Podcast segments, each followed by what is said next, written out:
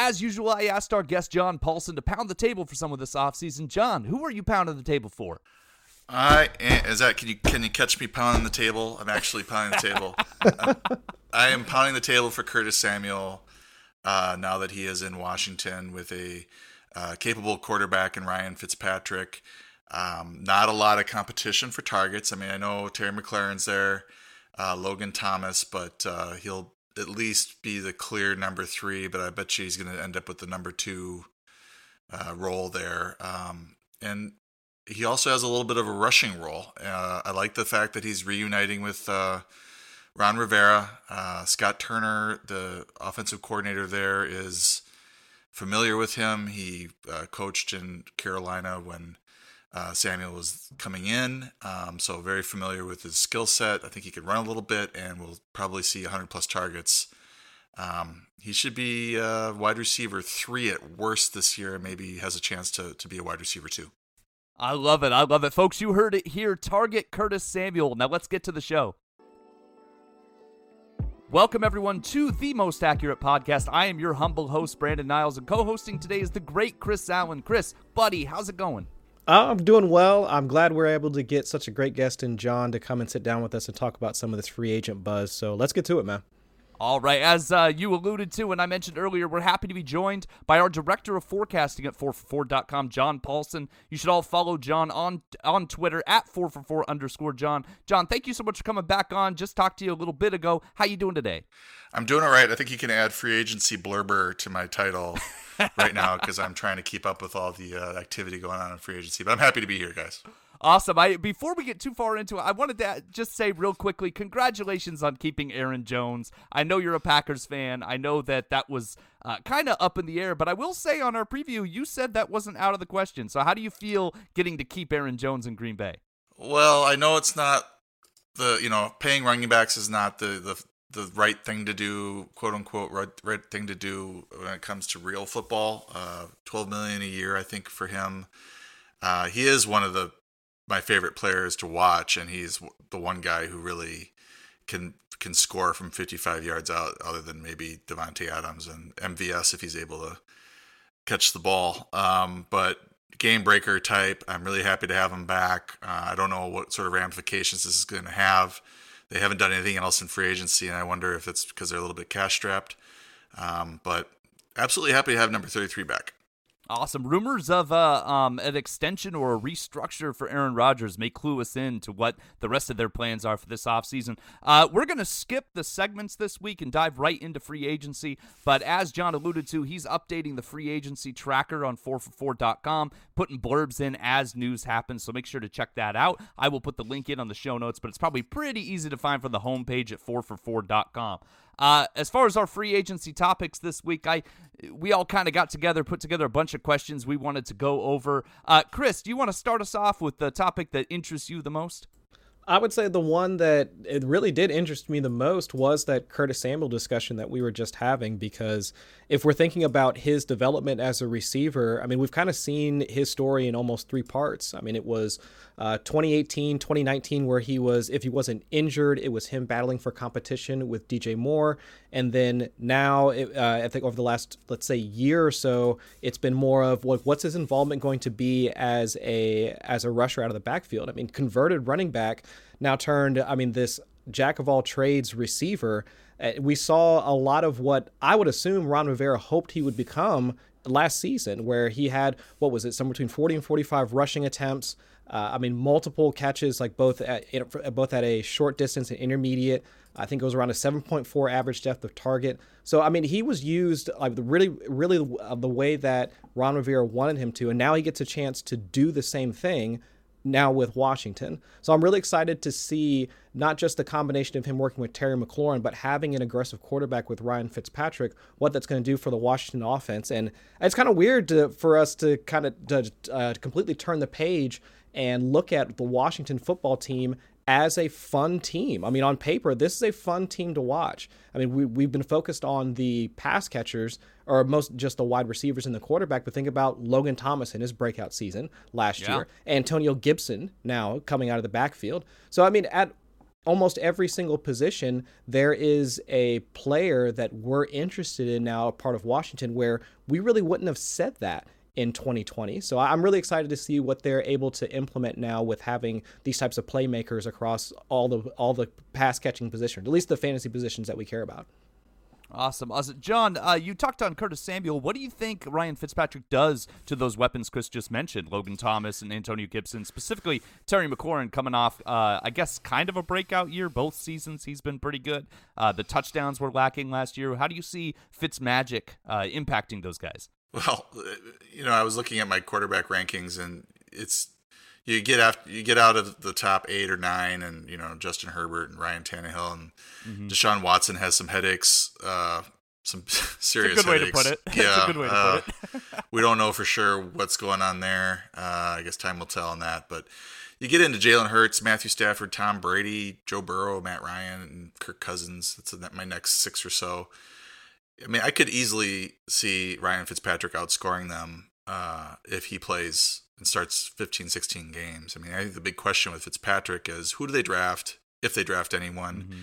and then how secure is his job uh, from a you know from uh, you know Fitzpatrick as a fantasy asset. I think Fitzpatrick as a quarterback that's going to be out there affecting the other receivers. Um, he's pretty exciting relative to what they've had there. Um, no offense to Alex Smith and Dwayne Haskins, but Fitzpatrick is going to give his receivers a, a, chance to make plays on the ball. He's not. He's going to fit the ball wherever he can, and uh, you know, come what may. And he might. He's as easily, easily likely to have four touchdowns as he is to have four interceptions uh, in a game. But uh, I like him because it's just aggressiveness, and it's going to be a pretty fun offense, as as Chris mentioned. I mean, you, he's willing to throw the ball anywhere basically, and he's got the weapons to do it now uh, with McLaurin and Samuel and, and Logan Thomas, and then a couple of running backs that can catch the ball. Yeah, I you know, and I kind of think they won't add anybody, or at least not anybody significant. Uh, you know, they're drafting uh, kind of that back half of the first round, which means five or six quarterbacks may be off the board by the time it even gets to them, which makes me think they might be thinking at a day two, day three guy to develop behind Fitzpatrick, behind Kyle Allen. I, I'm with you. I'm excited to see what he can do this year and really excited about Terry McLaurin thinking uh, Fitzmagic might be the difference between four touchdowns and eight touchdowns this year, which uh, could be significant enough. Um, I also wanted to ask, uh, since we're talking quarterbacks and veterans, Drew Brees retired. Uh, New Orleans brought back both Taysom Hill and Jameis Winston. John, do you think? Uh, do you think Taysom Hill is the guy there? Do you think it's still up in the air? Do you think they add anybody? What's your take on the New Orleans quarterback situation post free agency? Well, before Jameis signed or re-signed, I had Taysom, you know, in the top twenty uh, you can't look at what he did over the three or four games that he got to start and and you know say he wouldn't be a good fantasy quarterback. Uh, just the running, the rushing ability right there, and then he showed he was capable enough passer uh, that he could get by in that area as well. Uh, but with Winston resigning, I, I think I tweeted out this is going to be the weirdest quarterback competition ever. Um, with with a former you know early pick and then Taysom Hill, who everybody seems to hate, um, but and, and, just is he really a, true quarterback or not? Um, so it's it's going to be interesting to see who ends up starting for this team. I mean, this is the, apparently they're just going to have an open competition with these two, uh, and may the best man win. But we might see you know Winston if he wins the job, you know giving way to to Taysom Hill in some packages as well. Uh, but I think if you're looking at quarter, uh, you know, the quarterback position, like New Orleans quarterback, that whoever wins this job and if they can hold on to it for 15 16 games they're probably going to be a qb1 uh, you know given those other guys i was mentioning at the bottom of that uh, qb1 ranking so um, this is a good offense still uh, creative got some good talent there uh, so it's just going to be an interesting crazy strange uh, quarterback competition this august yeah, I, I agree. I think it's going to be very interesting to see what happens. Um, Chris, you know, you've been doing a lot of best ball drafts. Alvin Kamara's going top five, and most Michael Thomas is still being drafted high. Uh, are you interested in those two players, and is it quarterback dependent in uh, in whether or not your interest is in which guy wins out? No, not necessarily, because if we're looking at both of those guys, uh, Kamara and Thomas specifically, over the course of a uh, what 16, well, I guess 17 game season uh, for 2021, uh, I mean, I'm not too concerned about the quarterback uh, quarterback play. Last season, the uh, the Saints in general they were about middling in terms of offensive yards per drive, and yet we still saw those spike weeks from Kamara. We still saw at least Michael Thomas when he was healthy be somewhat usable. We did see at least his target share start to plummet, and that's what started a lot of the questions regarding Michael Thomas as a I mean, sure, like locked and loaded wide receiver one. But either way, if I were to get either of those two guys like at their current value, I don't mind too much, regardless of who's going to wind up being the the quarterback there. We know what we can get in Taysom Hill. We've seen enough of his starts so far to know what he can do as a as a starting quarterback. And the same thing with Jameis Winston in his spot starts as well over the last couple of seasons. So I'm not too concerned. Um, it, I mean, if they wind up making decision and just come out and say like Taysom Hill is going to be our starter or Jameis is going to be our starter, so much the better. That gives us clarity. Uh, but for those two guys in particular, and even some of the ancillary guys, like if you wanted to try and take a stab at Tre'Quan Smith or something like that, or uh, Adam Trautman as a as a late round tight end, again, don't mind. But it's just more of a I mean, we'll just, given their current cost, it's not going to really impact my thoughts on who's going to be the quarterback one way or the other. Sure. Are you buying Trautman? I'm just curious. I see him everywhere. I know that's a little off topic, but are you? I kind of have to because he graduated from Dayton, and I live in Dayton, so it's like I, you know, I kind of have to support my brethren, even though he burned us on that one week that he was supposed to be the starter. Because um, I, I still survived in DFS that week that Trautman was was the chalk tight end. Uh, but I, I do think that at least now that Jared Cook is like he's gone, already re-signed to another team, and he is going to be now one of their legitimate pass catchers in that offense. I mean, again, given where he's currently being drafted, I think I've seen him somewhere in the, I mean, pretty late in terms of tight end, like 20 plus, something like that. Uh, so I'm not too concerned regarding the risk associated with drafting him at this point in the season. That makes sense. Even Josh Hill's off in Detroit now. Uh, sticking with quarterbacks and uh, talking about uh, quarterback impact. John, Andy Dalton says he's going to start in Chicago. Uh, do you think that that's actually the case? And do you think that's a boon for Allen Robinson and David Montgomery, or do you think that's a downgrade? that's. I think that's the first time that the word boon has been used in the same sentence as Andy Dalton's for some time. Um, I, uh, I don't know. I like. I think I've tweeted a few times that I just feed off the energy of, of Bears fans. Uh, the the how upset they are about this whole situation, thinking they were gonna coming into the uh, free agency, thinking they were gonna land uh, Russell Wilson, and instead uh, ending up with Andy Dalton. Um, you know, this is not all bad for uh, Allen Robinson or Darnell Mooney. Um, or Cole Kmet because uh, Andy Dalton I think is a, you know could be an upgrade from what they had last year. I mean Mitch Trubisky played okay, Nick Foles wasn't great. Um, Andy Dalton could be serviceable and be a slight upgrade. I think everybody's comparing it to what could have been maybe if, if Russell Wilson had come in or if, if Allen Robinson had perhaps moved on to another team with a better quarterback. Um, so it, I would would if you look at this in a vacuum, I would call this a slight upgrade for Allen Robinson. I mean, I love him as a player and a route runner, and he's just a, he's a great receiver. Uh, so this could uh, be slightly better for him. I wouldn't go crazy. I think I already had him in the top 15 or so, thinking that he would at least get mediocre quarterback play, and I think Dalton will be able to provide that. That's what I would think as well. I would think that Robinson continuing more, he's been doing it with bad quarterbacks, would think that he'd continue to do it with bad quarterbacks. And, you know, Dalton, I, I kind of get what they were doing, kind of like what Washington did. They're picking 20th. They probably thought they weren't going to get one of those top rookies. Why not bring in a nice little stopgap for a year? Uh, Chris, do you think Dalton is the day one starter in Chicago? And um, what do you think about that impact? I mean, I don't see why not at this point. If they're not really rushing out to pick up any other sort of uh, notable quarterback free agent, I can't I can't think of too many that would at least move the needle in terms of least move the needle in terms of Andy B, uh, Dalton not being the starter at the uh, market. But either way, I do think that having Dalton as your as your starter uh, I think that would wind up becoming at least a little bit uh, provide some stability to our current set of pass catchers. So, like as as you guys were just talking about, I mean, if it's Allen Robinson and it's uh, Darnell Mooney and then Cole Kmet, okay, that's fine. I can see Dalton being able to at least support those three guys. And I do want to say that when it comes to Darnell Mooney in particular, I know folks saw him being more of that downfield threat uh, during his during his rookie campaign, but that doesn't necessarily translate to well, Andy Dalton doesn't push things downfield, so uh, there's no way that Darnell Mooney could at least be, or at least return some value in 2021. I mean, we saw the same thing for a guy like Michael Gallup in 2020 when Andy Dalton was uh, was still in Dallas. I mean, of course, Gallup wasn't taking some of those downfield shots like he was in his uh, in 2019, but he still wound up reducing uh, his dot drop, but his target share actually wound up uh, wound up increasing somewhat.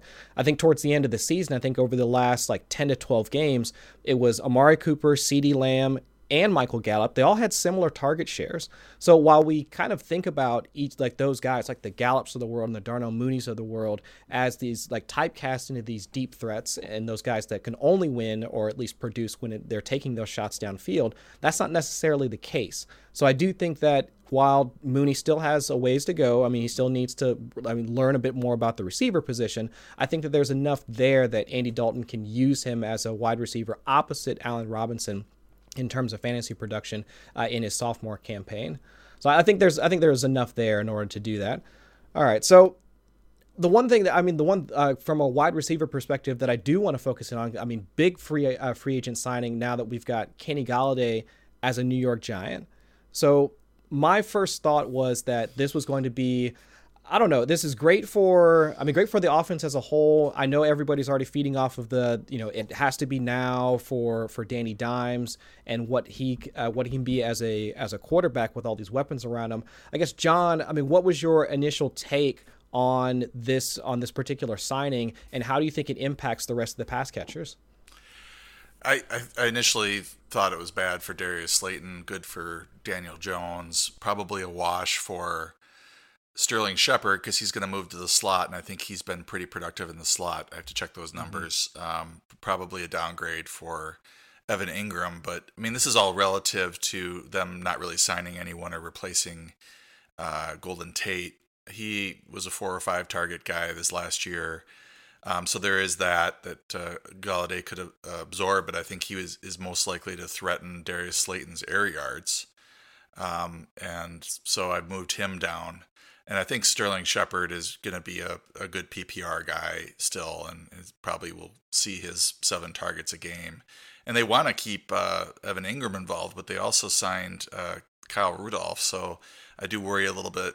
I haven't been a big Engram guy lately. Um, faded him last year in the rankings. Um, and I just don't know how many you know snaps he's going to see uh, relative to last year with with uh, with Kyle Rudolph in the fold now because they gave him a pretty good contract to to come and play for the Giants. 100% agree there. I mean, I just think from a holistic standpoint, this is kind of what you would want to see from from an offense that's trying to at least bolster some of their support because after last season, it was just absolutely disastrous. I mean, you lose Saquon Barkley, Evan Engram kind of misfires again in now his what third, fourth season, and really they're just relying on Danny Dimes in order to produce where you really don't have a lot of established pass catchers there. So I think bringing in a guy like Kenny Golladay who I think uh, according to PFF, he was at, at about a 20% snap share from the slot. So now you bring in this, I mean, dynamic perimeter receiver in order to help out the rest of your pass catchers. I think it should be great for uh, for the Giants. But I don't know, Brandon. What did you think about the about the signing? And I mean, do you agree with with John and like kind of where we see or how we're looking at the offense now moving into 2021? I do uh, kind of across the board uh, agree with what John was saying. I, I've been a big Kenny Golladay fan for a while since he was drafted. I really like him. I, I will say there's a little part of me, there's that little bird in my ear that remembers free agent wide receivers who sign really big deals with teams that have question marks at the quarterback position. And uh, my apologies to all Daniel Jones fans for saying that. But, uh, you know, typically that doesn't work. Typically we see a big reduction in productivity, and so there's a little part of me that's scared of that. So I kind of think it's better for Daniel Jones than it is for Kenny Golladay, but uh, that that's kind of where I am there. yeah, if I could if I could chime in on that, I actually wrote one of the articles about the free agent receiver and studied it, uh, and typically it's a downgrade unless you're seeing an uptick in targets, a bigger role, or an improvement at the quarterback position, and I don't see either we really didn't talk about what this means for Golladay. Um, he was a third round pick last year, maybe going into the early fourth at the latest. And I, I would start to think about him maybe in the fifth, sixth this year, um, given the change at quarterback. And likely, uh, you know, targets probably won't be as high as what he was seeing in Detroit since there's uh, some more talent there at receiver. And a downgrade at quarterback. So I, I am glad Yeah. to hear it because sometimes I just say those things and then they're wrong. So I'm really glad to hear that it's not. that that you've done the homework and actually backed up on that. Uh, interesting they paid him so much money because the other receivers seem to get short-term, lower-price deals. Specifically, Juju Smith-Schuster took a one-year deal. Supposedly, it was less money to stay in Pittsburgh. Uh, Chris, looking at the AFC North. Um, what do you think of Juju Smith Schuster staying in Pittsburgh? And then um, uh, we'll have John chime in on how that affects Diontae Johnson and Chase Claypool. I mean, I know that there were the he had the other offers. I think it was what Eagles and also maybe Kansas City. I think was involved in the mix when it came to when it came down to it. So I get him wanting to stay. I mean, because that's his hometown and whatnot. But I'm just trying to understand what his usage is going to look like now here in 2021. I mean, they've now have both Diontae Johnson and Chase Claypool as established wide receivers downfield. Uh, Eric Ebron essentially, I think, to, to, in in my eyes. Eric Ebron essentially took over what we thought Juju Smith Juju Smith Schuster was going to be in 2020. I mean, Eric Ebron wound up having a higher A dot than Juju Smith Schuster, where both were operating out of the interior, both were working the middle of the field, but yet it was Eric Ebron that was getting more of those downfield shots. I mean, they were almost equal in terms of in terms of red zone targets. So where is that production that we would expect to see from Juju Smith-Schuster going to come from here in 2021 with all of those again established guys that are that are still going to be a part of that offense. So I'm I'm concerned about what his target uh, target share is going to be moving forward. My only hope is that we can start to see more of those downfield shots going to him uh, and not so much Eric Ebron. But again, I just I want to see how that's going to shake out. And John, what do you think? How do you think that impacts Diontae Johnson, Chase Claypool, and I guess Ben Roethlisberger? Well, it's it's it was weird when I when I commented about this uh, in my blurb and everything. People are like, "Well, isn't this just the same as last year?" And it is, but I think the when you get into free agency and, the, and a player like Smith Schuster hasn't re-signed already with his team, typically they move on. I mean, usually they have these deals done. There's a you know the rare case of somebody not you know the, finding the market that they want when they you know would go talk to other teams. Um, but typically, if, if, free agency is started, you can pretty much write off uh, these these players. And for him to come back, you know, you're getting kind of excited about Chase Claypool and Diontae Johnson in terms of what their um, targets could be like if Smith Schuster moved on, because he he averaged eight targets per game. He ended up uh, at wide receiver 18 in half PPR formats.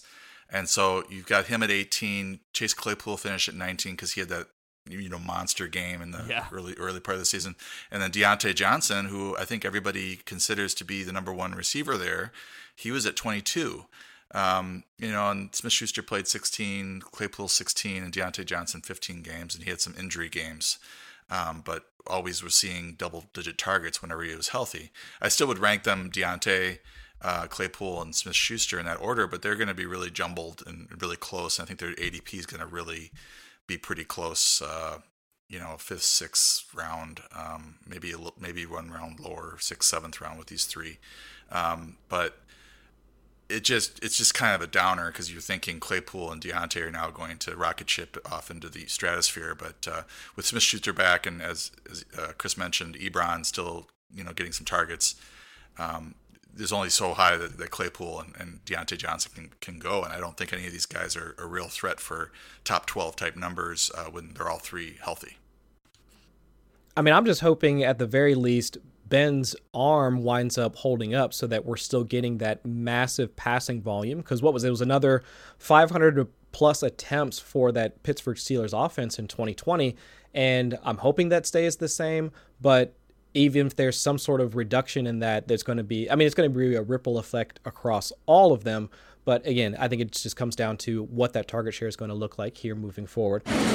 Folks, early bird pricing for 2021 4 for 4 memberships are available. Don't hesitate to sign up early and capitalize on the ever growing off-season content we bring you day in and day out. Check out Classic, Pro, and DFS and betting memberships up to 25% off right now. See 4for4.com slash plans for details. So John, I, like John and Brandon, I wanted to ask you both about a couple of situations where it looks like a couple of guys are going to wind up either negating each other's production or we just don't know what to do with either situation. So the first is uh, the Las Vegas Raiders. So on top of jettisoning jettisoning most of their offensive line, uh, they get rid of Nelson Agholor. They bring in John Brown. But the curious signing of also bringing in Kenyan Drake. I mean, after the Cardinals wind up uh, letting him walk, they bring in Kenyan Drake to back up uh, Josh Jacobs. But then we've also got the situation out in New England where we've got now two. I mean, the the Patriots went on a tear, signed two. I mean, big name tight ends in Jonnu Smith and Hunter Henry. I mean, first focusing on the Raiders situation, I mean, how do you how are you approaching projecting both Kenyan Drake and Josh Jacobs in 2021? From my perspective, this is just a huge problem for Josh Jacobs because he was, you know, the so far in his career he's been uh, significantly better than anyone that's been behind him. And he still is, I think, better than Kenyan Drake, at least the Kenyan Drake we saw in 2020. Uh, I feel like he maybe had a foot injury uh, in August um, that has that lingered, and maybe he had a high ankle sprain or something that we just didn't know about um, for much of the year because he just looked like he was running um, in quicksand some of the time. Uh, he had some moments, uh, but it wasn't the explosive Kenyan Drake that we saw towards it, you know, the tail end of the previous season. Uh, what we saw in bursts when he was given uh, enough touches in Miami. Uh, so if if Drake is fully healthy and you know 2020 is not the full the new normal for him, then he's going to be a big problem for Josh Jacobs. If he's the Kenyan Drake of last year, then Jacobs Jacobs I think is you know better than he is, and maybe that will show in camp, and and it, it, Drake will just become a backup. Um, but the money that they gave him indicates that they're expecting him to you know lighten the load for Jacobs, and that's a big downgrade for Jacobs. I mean, he wasn't even catching passes very consistently um, without Drake, and now they're already talking about using Drake in the passing game. So, um, from a PPR standpoint, certainly Jacobs' uh, stock is down. Without a doubt. And uh, my thought is that, and this, is, this makes me even more curious about the signing, but it makes it seem like they want to use Kenyan Drake and what they had, had envisioned for Lynn Bowden when they had originally signed him. So, again, it just seems like a mess. I don't know what to do with either of these guys. Uh, from a best ball perspective, it looks like both of them are now kind of shifted down in terms of ADP. I mean, Brandon, I mean, do, would you have, I mean, are you trying to draft either one of these guys from a best ball perspective? Or, I mean, even once we get into redraft season, we're drafting, we're drafting our respective teams for the 2021 season, are either of these guys guys that you would particularly want to target at this point? I, am waiting for Jacobs' ADP to go down. I, I think it will, and it. Uh, but what I'm seeing is he's still going like end of the second round, so that's a little too rich for me at this point. Uh, when it does go down, I'm kind of interested in him. He's not somebody that we were looking at for the passing game anyway. He only had 45 targets last season, 27 as a rookie. Uh, Jalen Richard and Devontae Booker combined for 115 carries, 44 targets last year. I know part of that was Booker taking over a couple games while Jacobs was out, but you know I think that's the work we're going to see Drake Drake, maybe siphoning more of those targets. Uh, I think that's more what we're looking for uh, from him. But that's that's just me. I've never been really really high on Kenyan Drake anyway. Uh, so I I'm buying Jacobs once he gets down to that like late third, early fourth round territory. That's where I'm going to buy him once his ADP drops. I would like to ask you: Would you take Chase Edmonds over Josh Jacobs right now? Right now, no, just because I'm not convinced the Cardinals don't add somebody else. But if the Cardinals okay. don't add somebody else, then yes, that that that answer will change. Yeah, the other the other issue is, as Chris alluded to, is the offensive line issues with the with the Raiders, and I'd like to see what that looks like as we get into the summer uh, before investing too much in Jacobs. Yeah, they do think Andre James is ready to take over at center, and they think Kolton Miller is going to take a step, and they brought back Donald Penn, so there's hope. There's at least hope for that line to to improve this year. But you're absolutely right. I wanted to talk uh, kind of, we're touching on running backs and people eating into uh, workloads and things of that sort. I want to bring up a couple teams in tandem. Uh, Houston decided to sign all the best 2013 running backs. So they've got Mark Ingram, David Johnson, and they've got uh, Philip Lindsay. I guess Philip Lindsay's a, a new face, but those three, I want to know uh, if we're interested in any of them. And then I want to know if Marlon Mack is going to cut into Jonathan Taylor now that he's back on a one year deal and healthy. John, uh, you kind of I, I, remember you talking a lot about Jonathan Taylor, Marlon Mack last year. Uh, do you think that Mack is a threat to Taylor's workload, or do you think it's just a change of pace, just a backup? I certainly think he was a threat to Jonathan Taylor's workload last year. Um, then he got injured, and that freed up Jonathan Taylor somewhat, but he still had his touches limited, you know, deep into the season. Um, if Marlon Mack is his usual self, then this is a little bit of a concern because it does seem like uh, Frank Reich wants to run a committee and you know really rest his running backs so that they're all fresh and they all have their own skill sets that he can utilize. And uh, it doesn't seem like he wants to have a bell cow so much. Uh, so it's a little bit concerning for Taylor. I moved him down a few spots when Mack resigned. Um, as far as Houston, um, you know, I was probably going to be avoiding David Johnson anyway because this this you know this offense is starting to shape up like it's going to be a complete mess. I mean, a lot of that has to do with who the quarterback is. Um, uh, I think what happened was they signed Ingram right away. They thought that he was going to be the RB two, and then Lindsay came available at a really cheap price, and they liked him, so they decided to add him to the mix as well. I mean, I don't know if they're going to go back to the wishbone um, and try to run that. um, but you, this is a lot of uh, headaches, I think, for fantasy owners. I, I really wouldn't be touching any of these three um, because Lindsay and Ingram are good enough to sort of eat into David Johnson's workload. I don't see him getting 300, 350 touches that he probably needs to be a fantasy starter at this point. And there was one other thing that uh, Chris mentioned, which was uh, the Hunter Henry, Jonnu Smith thing. And I was excited about Jonnu Smith when he landed with New England, but then they signed Henry, and I had to move Jonnu Smith way down. Uh, I've got him as a you know mid range to tight end two, and I've got Hunter Henry like as a high end tight end two. I think they're probably going to cancel each other out uh, unless they really um, increase the the passing game here in terms of volume. I mean, last year they were so run heavy. I just don't see how you're going to have multiple people, including Nelson Agholor and, and Julian Edelman, potentially back, um, getting targets and having all these guys be fantasy relevant. Yeah, I was. That's that was the saddest moment of free agency for me when Hunter Henry signed with New England because yeah. I thought we were gonna get. I was like, give me Buffalo or Carolina, give me a new spot where we'll have a relevant tight end, and then we instead we get two guys I like cancel each other out. Uh, Chris, any interest in any of those Houston backs? No, and I was really hoping that for a guy like Phillip Lindsay, especially given his his story, I mean, being the free agency, I mean, not free agency, undrafted free agent, I mean, just the absolute star and like what he was able to do at the running back position over the past couple of seasons, I was hoping he'd find like a better landing spot than that. I was really hoping he'd, he'd land in, in San Francisco, given their penchant for under, well, not underpaying, but finding cheap running backs in order, to, minus Jerick McKinnon. But either way, um, I'm I'm not touching either. I mean, any of those guys. I mean, especially with uh, they have I mean, a massive, like massive question marks at quarterback. I mean, Will Fuller is already gone, so uh, really nobody, no other pass catchers. I mean, no other wide receivers of note. So I just can't see that offense being really productive for me to want to invest in their running game. Sure, sure. And you mentioned how cheap uh, these running backs are. You know, we saw Malcolm Brown go sign in Miami. We saw uh, you know, we saw Phillip Lindsay for a bargain deal, and then we saw Chris Carson stay home in Seattle uh, while Seattle lost Carlos Hyde to the Jags. Uh, Chris Carson staying there on kind of a sweetheart deal. Is he going to continue to be one of the most, uh, I guess, underappreciated fantasy backs out there that you can get those mid rounds? What do you think of Carson John staying in Seattle? I think it was probably the best landing spot for him, uh, especially with Hyde moving on. maybe Rashaad Penny takes that Hyde role a little bit and you know, Carson's carries took a hit last year. He was under 12 uh, for the first time uh, in a while, uh, but he saw a career high, I believe, in, in targets per game or uh, catches per game.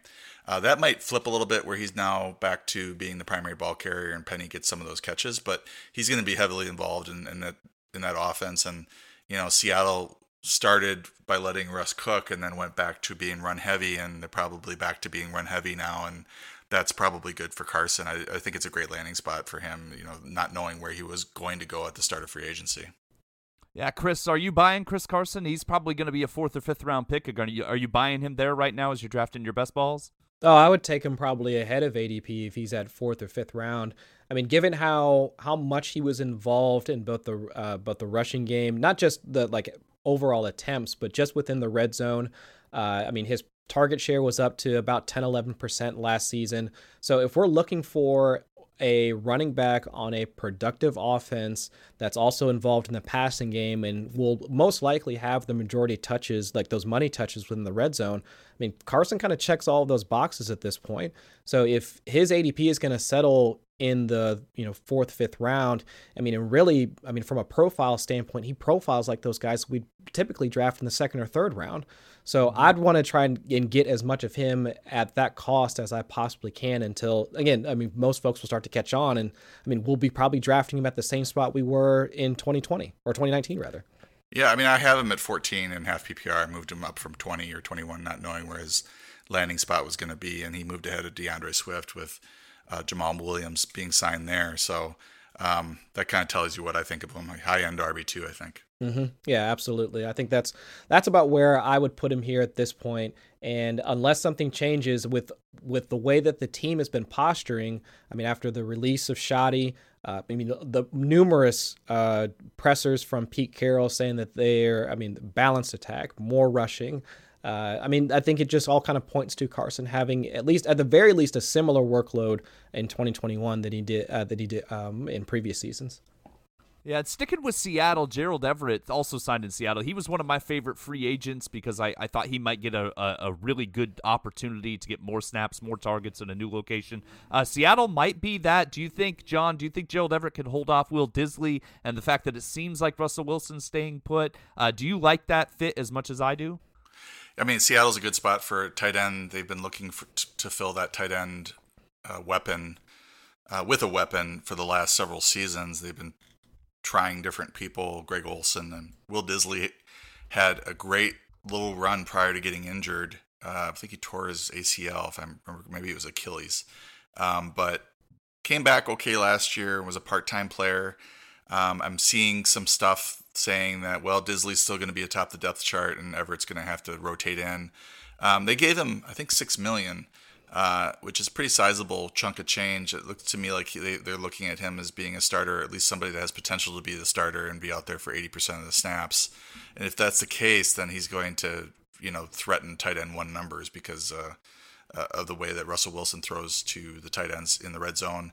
Um, and just generally, generally speaking, he likes to throw to the tight end, or he has over the years. Uh, I think the, the, question mark is really his spot on the depth chart and whether or not he's able to hold off these other guys. Uh, Hollister moved on. Uh, Olsen retired, so it's just him and Dissly right now. And um, Dissly did have that great run, uh, which makes me a little worried. But he didn't do much last season, and uh, Everett has been is one of these backups that has showed some tantalizing uh, ability, and you want to see them go, you know, get starter snaps elsewhere. And I think this is an opportunity for him. So, I, I, and again, I, I agree there on on John's point because I, I do think that the it's kind of like a chicken and egg thing where a lot of folks will look at the historical positional target rates for Seattle and see that they've been at a at the very least a middling or back end of the league type of type of offense when it comes to targeting the tight end position. But who have they had to throw to? And I mean, John kind of listed them out already. I mean, it was Greg Olsen in the twilight uh, twilight years of his season, and uh, I think there was uh, when Greg Olsen between Jacob Hollister, uh, Dissly getting injured. They haven't really had a an established uh, athletic tight end in order to really like bring that position to the forefront of their offense. So now bringing in Gerald Everett, who we saw not only being a uh, I mean, both a pass catcher, but also, I mean, he had some rushing ability as well within the red zone with uh, the way that LA used him a, a, few times. So I do think that he brings that extra element to the offense. But again, can they scheme him or can they actually maximize that talent? Is that within, I mean, Pete Carroll's wheelhouse at this point, and he might just try and just pound it in with Chris Carson as many times as possible, but who, who knows?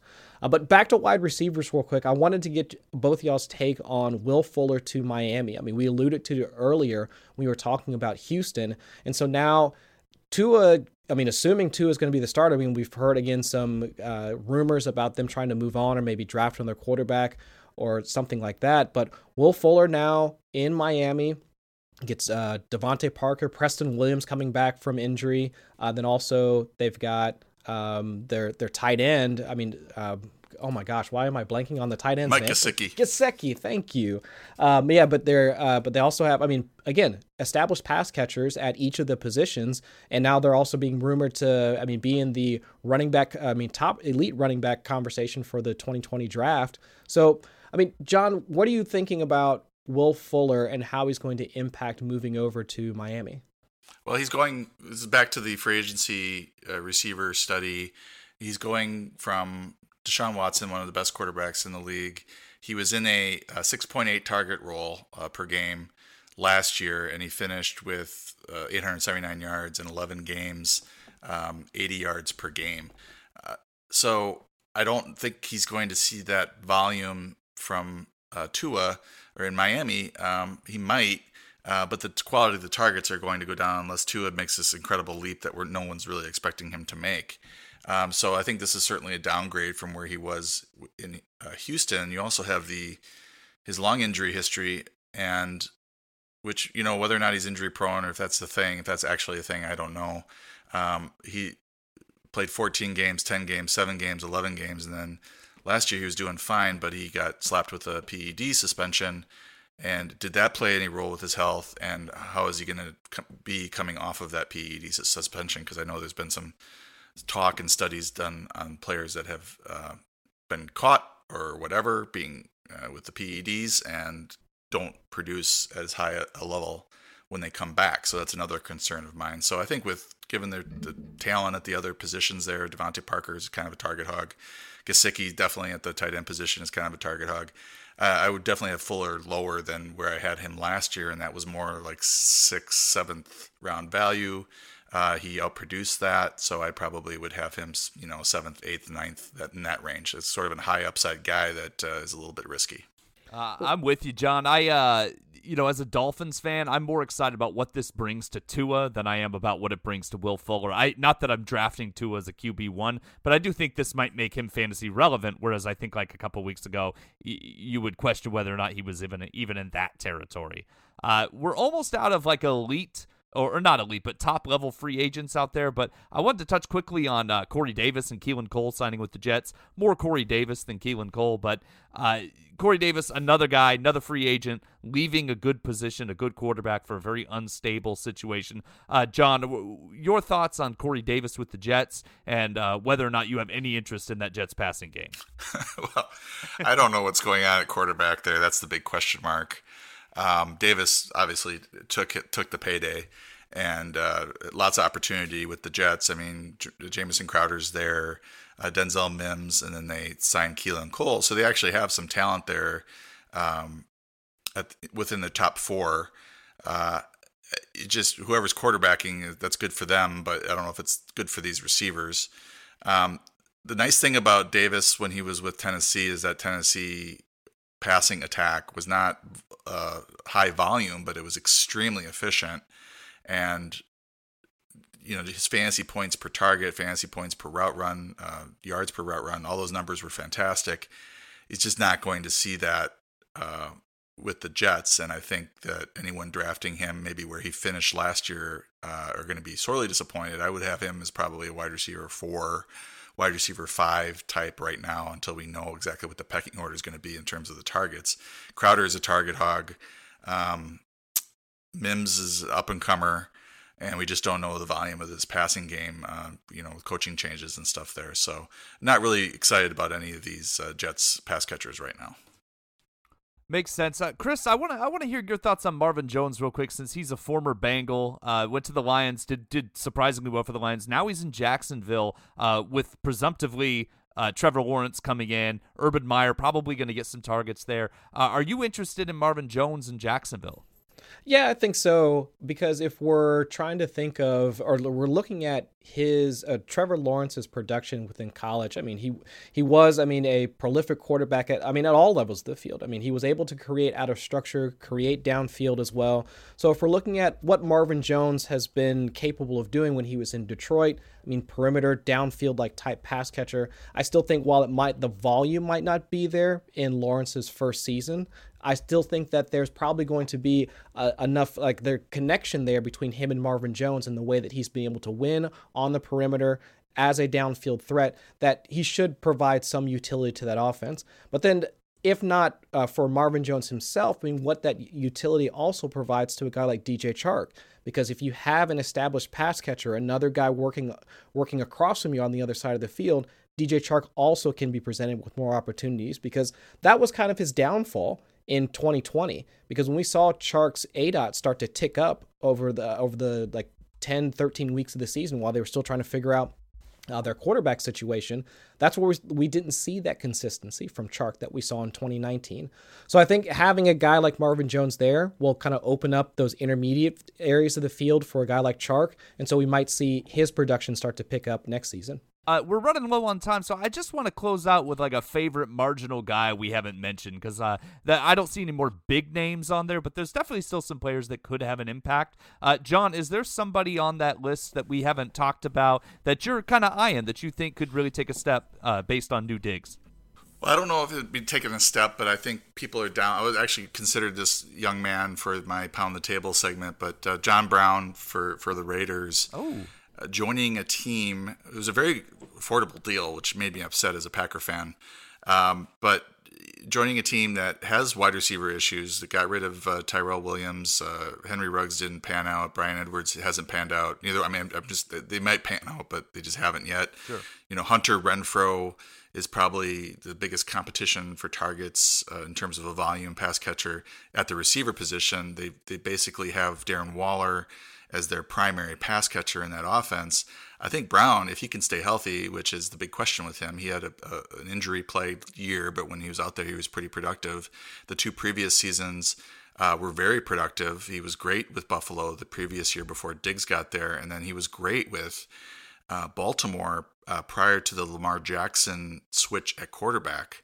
Um, and when they were running it like constantly with with Jackson over the second half of the season, that's when Brown's uh, numbers took a took a dump. So, uh, you know, with Derek Carr playing pretty well last year, um, you know, Ruggs Edwards sort of underperforming. I think there's a big opportunity for Brown if he can play 14 plus games. Uh, you know, to finish as a wide receiver three or higher, and I think his ADP is probably significantly lower than that. Although I haven't looked, uh, I just know that uh, people are sort of down on him for one reason or another. Yeah, still game breaker. Still likes uh, has a nose for the end zone. Derek Carr, you're right, remarkably surprisingly efficient last year. Uh, Chris, anyone we haven't talked about that you're uh, kind of keeping an eye on? I'm keeping an eye on AJ Green for obvious reasons. Uh, you know, being me being a Cincinnati fan, and also he's been my favorite player uh, for probably about the last decade or so. Well, not obviously not the last decade, but still, um, for the longest time he's been one of my favorite players. I don't I don't want to believe that he's done. That just might be my personal bias. Uh, but I saw at least a quick tweet from our own uh, noted IPA enthusiast TJ Hernandez when he was talking about uh, the like what AJ Green could possibly provide there in Arizona, and opposite I mean, I know he's going to be opposite DeAndre Hopkins, but one of the things that I noted was I took a look at his contested catch rate uh, from PFF. It was actually slightly above Davante Adams, uh, slightly below guys like Tyreek Hill, and so at least from a physical perspective, I still think that he's capable of be, uh, playing that big body like wide receiver type role. It's just that without an off season to really work with Joe Burrow, He's still coming off the injury. I mean, there's some context there, at least that at least makes me hope that there's still some juice left in those legs and that body of his. So, and with Kyler Murray being a bit more accurate, his on-target percentage on tight window throws was much higher than Joe Burrow's. Uh, I'd still think that there's a possibility that you know AJ Green could at least provide some utility to that offense. Am I going to draft him ahead of ADP? No. Am I going to draft him? Possibly not. But at least from the Cardinals offense as a whole, I think it's another decent weapon for Kyler Murray to sustain his value where he's currently being drafted at. I love it. I love that. I'm I'm excited about the prospect of AJ Green not being done. That's what I that's what I I want more AJ Green. I'm not ready to say goodbye yet.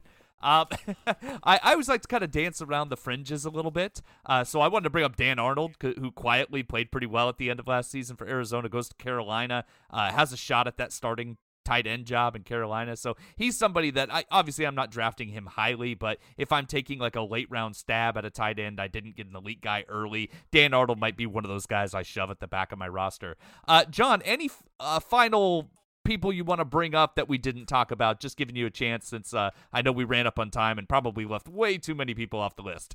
uh, yeah, we should probably do a part two where we just talk about fringe guys in the second, third level of yeah. fr- uh, free agents. But um, today, uh, Josh Reynolds signs with Tennessee, and I, I you know, you, I mentioned their efficiency last. Um, uh, my last uh, blurb, whatever, but Josh Reynolds, Anthony Firkser, both coming in to this passing attack that has been highly, highly efficient. Even if they don't see 100 plus targets, they could still turn in fantasy relevant seasons because of the the uh, the nature of the the Tennessee passing game and how efficient Ryan Tannehill's been in it. I'm a little worried uh, about the uh, offensive coordinator moving on. Um, they're probably still going to be run heavy, but uh, if if the new OC is decent uh, or can kind of carry the torch uh, for Arthur, um, should be okay. Um, and Firkser did have a 100 yard game last year. Reynolds had some big games for the Rams um, here and there, although he was the third option in that passing game, sometimes fourth. Uh, he's moving up to probably second or third, uh, with Firkser, you know, vying for targets outside of uh, AJ Brown. So both those players are, are more on my radar now than they were prior to free agency. Yeah, it's exciting to see what Tennessee does, and Josh Reynolds getting a legit chance at a starting job where he's not buried behind Robert Woods and uh, you know Cooper Kupp, which will be a lot of fun. Uh, we're out of time, so we'll move forward. Uh, listeners, don't forget to follow John on Twitter at four for four underscore John. Go subscribe to 4for4.com. Gain access to all of the fantastic content available there. John, thank you so much for joining us. Any final final words of advice before we go? Uh, just stay frosty, everyone. We've still got some guys out there that uh, haven't signed. I'm, I'm staying frosty as I can if I miss anybody, let me know on Twitter uh, and I'll get it blurbed. Sure thing. And Chris, thank you so much as always. Anything you want to add before we call it a night? No, I'm just hoping to see everybody in some of those best ball lobbies. I mean, it's time to go out and take advantage of these ADP swings now. So come and find me. I'll be almost on every single platform. But if you want to talk more about it, just come find me on Twitter at Chris Allen FFWX. Love it, love it. Uh, listeners, we may open up the mailbag at some point, so tweet us questions. You can email me at brandon at 4for4.com. Don't forget to subscribe to this podcast. As Chris mentioned, you can find him on Twitter at Chris Allen FFWX. You can follow me on Twitter at 2 Guys Brandon. Thanks so much and have a good day.